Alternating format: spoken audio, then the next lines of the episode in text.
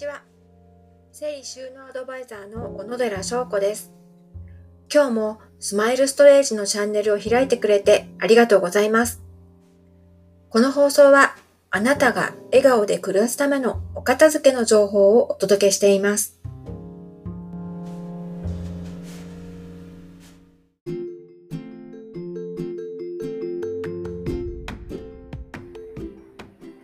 使っていないけれど捨てられないものを処理するたった一つの方法を今日はお伝えします。持っていない人はほとんどいないんじゃないかなという使ってないけど捨てられないもの。それを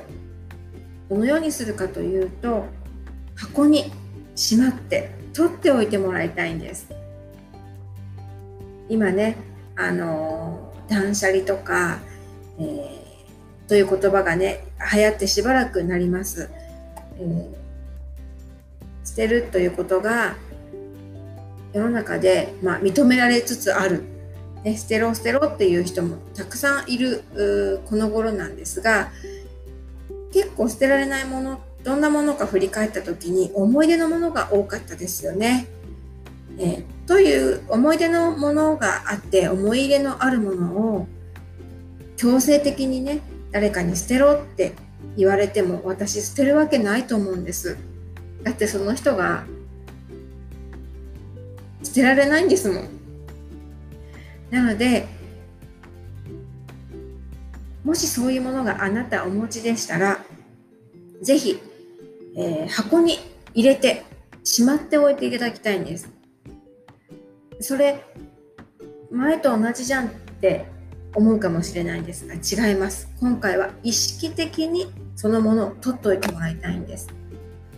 これはある有効なものを使って使う方法なんです。それは何かというと時間です。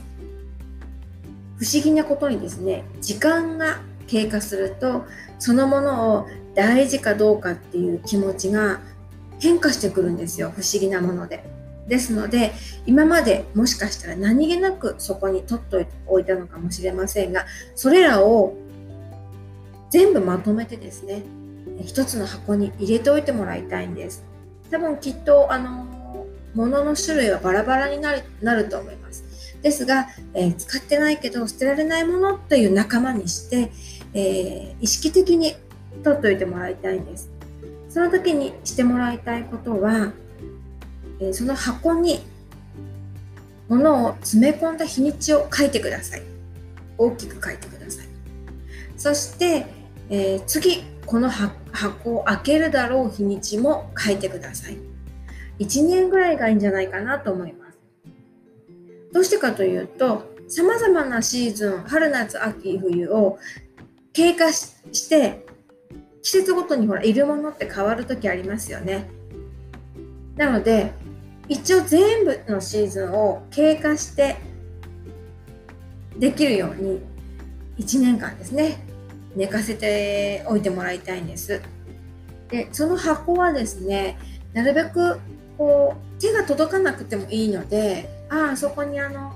捨てられないものの箱あるなっていう感じで見えるような位置に置いておいてもらうと嬉しいです。そして1年後。その箱を開けておいてまた開けた時に本当に自分にとって必要かなということを改めてその時点で考えてみていただきたいんです。これは結構有効な方法で、えー、知ったら是非やってもらいたいことです。家族やね他人にねそんなもの取っといてどうするのっていう説得よりも自分でしまって大事に取っておいて使ったかどうかの結果を持ち主本人が感じるっていうことが大事です。ですので是非、えー、使ってないんだけど捨てられないものがあって、えー、もう物がいっぱいでどうしようもないっていう方は箱に入れて意識的にとっておいてもらいたいということをお伝えします。